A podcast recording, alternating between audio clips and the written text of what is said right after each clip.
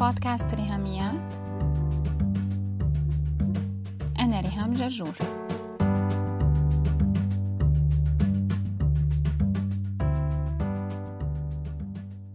مرحبا. الحلقة الماضية من بودكاست ريهاميات كان اسمها أميرتي الصغيرة. واليوم حلقتنا هي الجزء الثاني كتكملة لفكرة الاعتذار يلي عايشينها معظمنا كإناث. ورح نحكي بحلقة اليوم عن روزنامتي الكبيرة. اخترت كلمة روزنامة تيمنا بعنوان بوست كتبه على حسابه على الفيسبوك الدكتور ماجد عزمي استشاري بالطب النفسي. طبيب مصري من الأشخاص يلي خبرتكم رح أبتدي أذكر اسمائهم وحاول كمان آخذ منهم مواعيد يلي فيهم وقته بيسمح ومؤمن بتمكين المرأة الناطقة باللغة العربية حول العالم.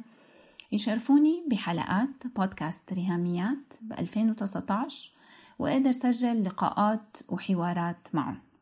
أنا بعثت رسالة استأذن دكتور ماجد لو بقدر أقرأ مقطوعة روزنامة بحلقة اليوم.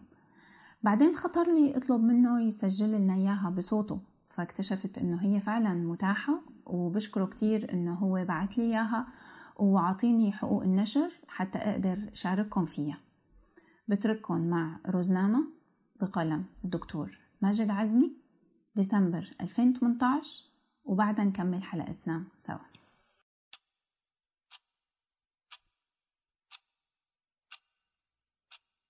في العام الماضي في آخر شهور العام ابتعت رزنامة فاخرة لكتابة المواعيد. كنت مكتئبا ومتحيرا لأن عمري يمضي رغما عني. يومها قررت أن أكتب أهداف حياتي. أسجلها بحرص وتوقيتات.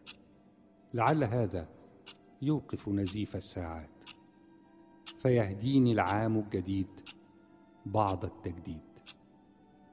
كتبت يومها إني سأرتاد صالة الألعاب الرياضية ثلاث مرات في الأسبوع لأن وزني بدأ في الذهاب إلى أرقام لو كنت حققتها في اختبارات الكلية لصار مستقبلي المهني أفضل. كتبت أيضا إني سأتعلم لغة جديدة ربما أفهم أكثر ما خفي عني. كتبت إني أريد أن أكون أكثر تسامحا. أقل غضبا. وأريد ضبط المصروفات فلا أسرق نفسي لأبتاع ما لن أستعمله. كتبت إني أريد أن أكون زوجا صالحا وابا متفهما وصديقا صدوقا وابنا بارا. كتبت أريد أن أتكلم فيسمعني الآخرون. أن أعمل على كتاب يساعد في تغيير العالم. ملأت الورقة بالأهداف وخبأتها بعناية في الرزنامة الفاخرة. وبعد نهاية احتفالات العام الجديد تم استدعائي على عجل. ولكن كي أتسلم أهداف كل من حولي من رفاق كي أعمل معهم على تحقيقها. الضرورة موضوعة علي. فويل لي إن لم أساعد البقية. واليوم ها أنا أصل إلى ديسمبر الحالي. أقف على أعتاب نفس المتجر لأشتري رزنامة العام القادم. قلبي أكثر كآبة وعقلي أقل حيرة. فلا حاجة بي للتفكير في أهداف جديدة فالقديمة موجودة كما هي. فقط أمهلوني بعض الوقت يا رفاق. كي أخرج أهداف العام المنقضي لأدفنها في رزنامتي الفاخرة للعام المقبل. ثم نذهب سويا للاحتفال. أمهلوني بعض الوقت.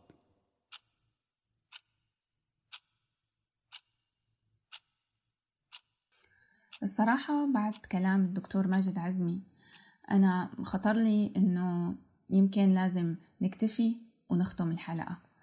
لأنه هالخواطر يلي سمعناها في كتار مننا منفكر فيها ويمكن منخاف نعترف بهالشي سواء قدام الناس أو نعترف لأنفسنا بأننا يمكن نكون فشلنا بتحديد أولوياتنا وبدينا الآخرين على أنفسنا لدرجة كانت خسارتنا كبيرة. بس رح نكمل هالحلقة لأنه هي أكيد ما دعوة للأنانية والتمحور حول الذات لكن دعوة أني أسأل حالي سؤالين إلى أي مدى أنا محكومة برأي المجتمع عني ونظرة الآخرين إلي؟ وإلى أي مدى أنا بستمد قيمتي بس من تضحياتي ليلي حوالي وإسعادي إلهم؟ لن أستطيع بعد اليوم أن أعيش نصف ما أنا لمجرد أن الناس غير قادرين على احتمال من أنا كلي وعلى حقيقتي. بتصدقوا لو قلت لكم إنه اللي قالت هالشي وحدة أمريكية؟ يمكن فكرناها امرأة مقموعة عايشة بالعالم العربي بس العبودية لرأي الناس آفة ومرض مو بس بمجتمعنا لكن موجود حتى بالمجتمعات الغربية. ومع انتشار مواقع التواصل الاجتماعي تفاقمت هالأزمة. وصار مو بس بيهمني رأي الناس يلي بعرفهم وبشوفهم وجها لوجه بحياتي العادية. لا صار هاممني رأي عشرات ومئات ويمكن آلاف الناس يلي بالعالم الافتراضي كمان بقابلهم أونلاين سواء أصدقاء من 30 سنة أيام المدرسة أو أقارب ونسايب أو أصدقاء جداد.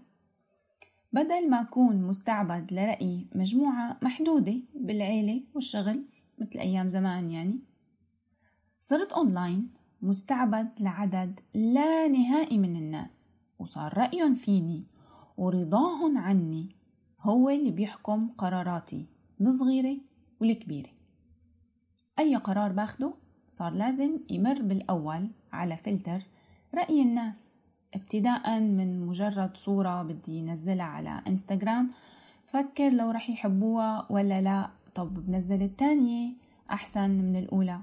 انتهاء بقرارات كبيرة مثل الدراسة والشغل والهجرة والارتباط وغيرها. لو فكرت انطلق وعيش ذاتي بالكامل فهذا يمكن مو بس يعرضني لانتقادات رأي الناس لكن أحيانا بخاف أنا إنه انطلاقتي أو كوني حقيقية يمكن يزعج يلي حوالي ويقلق راحتهم فبتراجع وبعيش نص شخصيتي. بحاول لاقي طرق لحقق أحلامي وطور من نفسي بس بالسر يعني مثل اللي عم يعمل شي غلط. امسك كتاب واقراه قدام زوجي لا يمكن يكون منظري مستفز. اترك الشغل يلي وعدت أمي إني خلصه وساعدها فيه بالبيت أه، وانزل امشي أو روح على الجيم. لا يمكن هاد مزعج. بس مثلا فيني في قبل ولادي بساعة أو أسهر ساعة بعد ما ينام زوجي هيك ما بقلق راحتهم ولا بضايقهم بإني عم طور نفسي وعم أهتم بتنمية شخصيتي. بس هل هذا صحيح؟ مين مثلي بيعمل هيك؟ أو بيفكر هيك.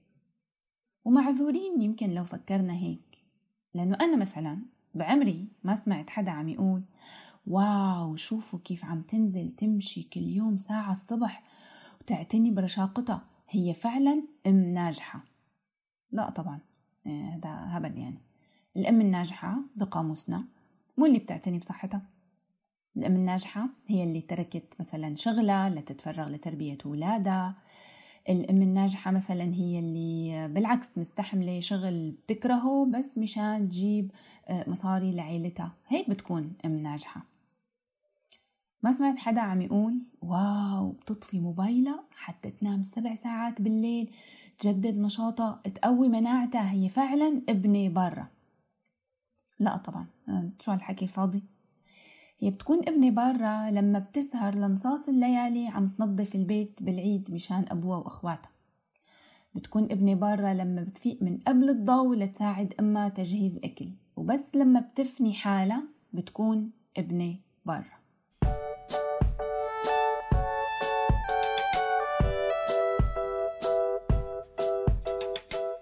رح نكمل نشجع بعض على التدريب اليومي.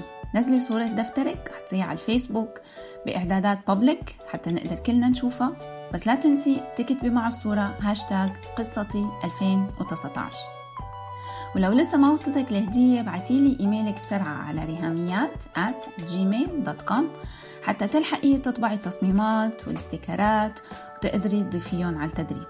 لو حابة تعرفي أكثر عن تدريب السبع كلمات المفتاحية دوري على أول حلقة من 2019 كانت بعنوان منيو اليوم. وتعي معنا نعيش السنة الجديدة بقرار وإرادة ونية وعمد. تكون سنة 2019 فيها البداية لتحقيق أحلامك.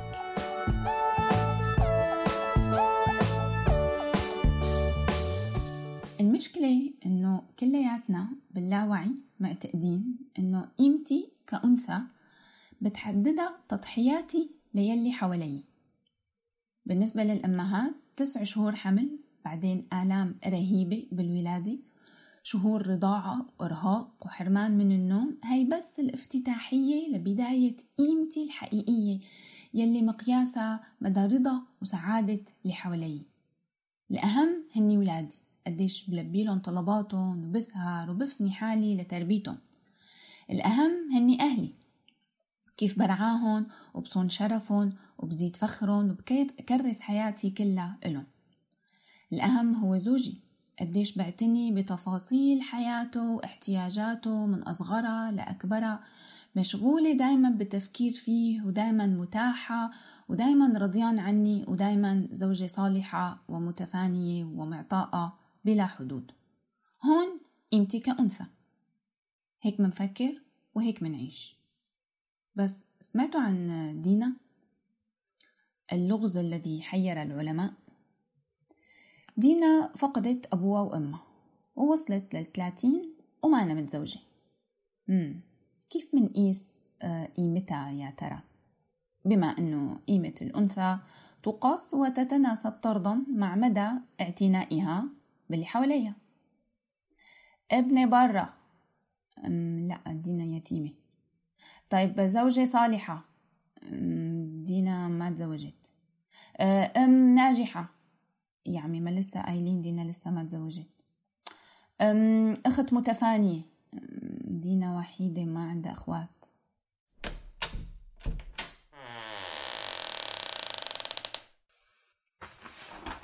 ميرسي شكرا تسلم إيدك شكرا تعبناك شكرا آه، okay وصلتنا نتيجة الجهاز. آه، لا لا مو مو جهاز القيمة لا عيب معقول يعني إنه نقيس قيمة دينا بجهاز. لا لا هذا جهاز اسمه إسعادوميتر. هذا بيقيس لنا مدى إسعاد أي أنثى للي حواليها. وبالتالي بيقيس لنا قيمتها يلي بتاخد عليه score عالي آه، بتترقى لجهاز تاني جهاز الآيزو بيطلع لشهادة جودة. إنه مو حيلا إسعاد لا هي advanced level يعني هي بتضحي يعني كتير. هي هي ست بيت شاطرة وبنتك متفوقة واستلمت عيادة أبوها هيك يعني عرفتوا هدول advanced level يعني. شو رأيكم نطلع السكور تبع دينا؟ قد يقول قائل دينا حالة خاصة ما بينفع نقيس عليها. صح هي حالة خاصة بس الحالات الخاصة هي أكثر حالات بتفضح عيوب المجتمع. الكرسي المتحرك حالة خاصة المواطن المشلول حالة خاصة بس الحالات الخاصة هي اللي بتفضح عيوب أرصفة وشوارع بلادنا. المشلول منقول عنه معاق مع أنه الإعاقة الحقيقية بشوارعنا بدماغنا. كم رامب عنا؟ كم زحليقة منشوف تبع عربايات الأطفال الكراسي المتحركة يلي بتساعد الكرسي أو العرباية يطلعوا من, من الشارع على الرصيف. ولو في رامب بمعجزة ما منلاقي واحد عبقري زمانه يا صافف سيارته وسادد الرامب يا مستفيد من الرامب طالع بسيارته على الرصيف يصف ويسد الرصيف كمان. من مبدأ أنا ومن بعدي الطوفان. هذا المثل بالسوري اسمه بينقال له يعني من بعد حماري ما ينبت حشيش.